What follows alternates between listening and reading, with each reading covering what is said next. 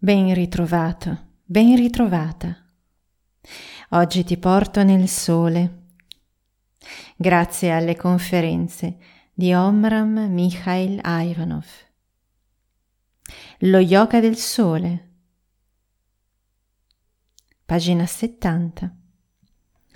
Colui che vuole diventare un maestro deve soddisfare tre condizioni. Anzitutto deve conoscere le verità essenziali non ciò che gli esseri umani hanno scritto, creato o raccontato, ma l'essenziale secondo l'intelligenza cosmica.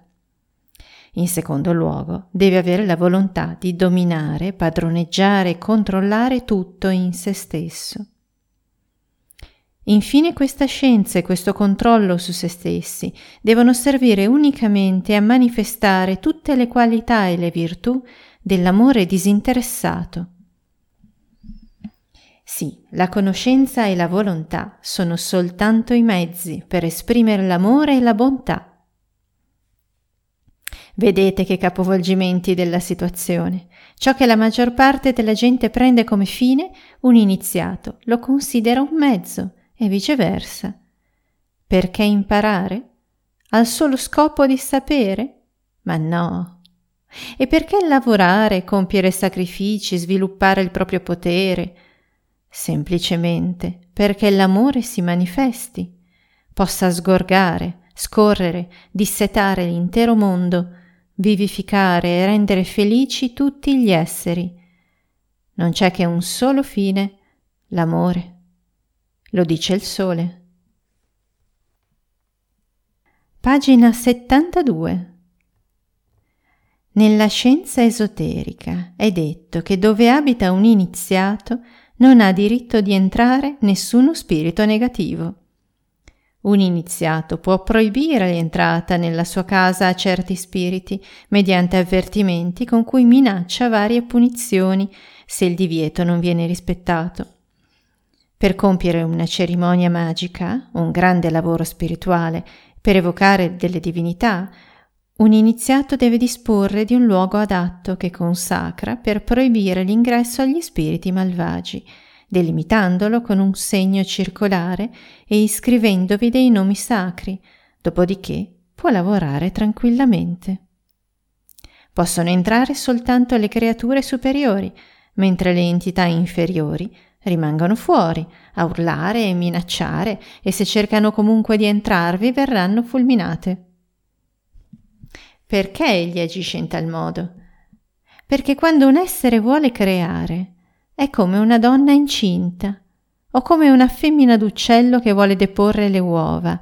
Le occorre un nido, un luogo tranquillo e riparato. Nel mondo invisibile avviene la stessa cosa. Ciascuno spirito ha un suo posto che gli è riservato nello spazio infinito, Ogni creatura spirituale occupa un luogo circoscritto e protetto da certe vibrazioni, da certi colori o da una particolare quintessenza.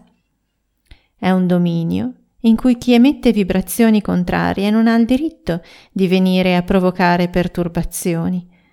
Solamente gli spiriti superiori possono passare dovunque perché non disturbano mai nessuno.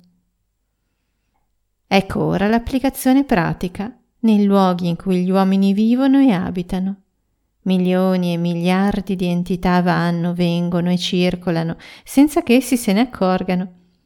Dunque, se non esponete l'avviso, vietato l'ingresso, o se non consacrate la casa, le creature inferiori, trovando la porta aperta, possono venire a derubarvi e non potete lamentarvi con la giustizia divina perché essa vi risponderà è colpa vostra Dovevate mettere un cartello con la scritta proprietà privata o almeno collocare un fil di ferro simbolico. Se la vostra vigna non è recintata, non meravigliatevi se vi rubano l'uva. In Bulgaria diciamo quando la brocca del latte è coperta il gatto non ci beve. Analogamente, se i vostri cuori, le vostre anime, i vostri spiriti rimangono spalancati ai quattro venti senza essere consacrati protetti, circondati da una barriera di luce, le entità possono entrare, sporcare, distruggere, portare via tutti i vostri tesori. Non le si può punire, Il proprietario doveva cautelarsi. Così come in passato si proteggevano città e castelli per mezzo di fossati pieni d'acqua, di bastioni, di ponti levatoi, il discepolo deve alzare intorno a sé delle mura, dei bastioni e delle fortificazioni. Per un discepolo, un iniziato, lo schermo migliore contro ogni cattivo influsso o contro tutti gli spiriti tenebrosi è l'aura. Quanto più è luminosa, estesa, provvista di colori limpidi, tanto più il discepolo è al sicuro, poiché l'aura svolge il ruolo di una corazza, di uno scudo che lo protegge da ogni emanazione negativa. Prestate attenzione a tutto questo? No, rimanete esposti all'andirivieni degli indesiderabili e poi vi lamentate di essere stati saccheggiati o di sentirvi stanchi, tristi, infelici. Come vedete, in natura tutti si proteggono. Gli uccelli, le belve, gli insetti creano intorno a sé degli ostacoli per non essere scovati e catturati. Perché dunque l'uomo è tanto ingenuo e illuso da credere che nessun nemico lo minacci e che può rimanere indisturbato? Milioni di entità si accaniscono giorno e notte per distruggere il genere umano e hanno giurato di annientarlo completamente. Per fortuna l'umanità ha dei protettori. Grazie a loro non è ancora stata distrutta, ma quanta sofferenza e quanti tormenti. E ora che conclusione trarre? La più logica è che è necessario lavorare sull'aura andando ogni mattina al sorgere del sole e guardando come egli stesso si circonda di un'aura magnifica, piena di meravigliosi colori, e dire Anch'io voglio circondarmi dei colori più belli, il viola, il blu, il verde, l'indaco, il giallo, l'arancione, il rosso. E vi bagnate nella luce, a lungo, molto a lungo, Pensate che essa si irradi e si diffonda lontano e che tutte le creature presenti in tale atmosfera ne traggano beneficio, che tutti coloro che vi frequentano o che vengano in contatto con voi, in un modo o nell'altro ne ricevano benedizioni. In questa maniera l'aura vi serve da protezione. Allo stesso tempo è una benedizione per gli altri esseri e per mezzo suo potrete aiutare le altre creature.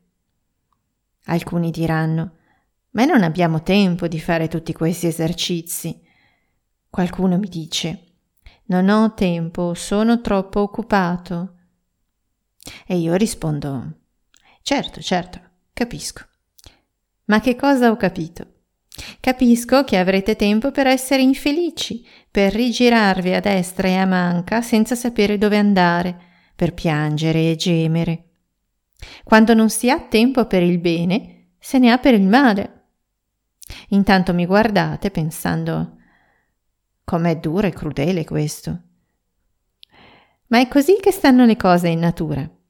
Se non avete tempo per la luce, ne avrete per le tenebre. Sì, cari fratelli e sorelle, è matematico. È così nel modo più assoluto.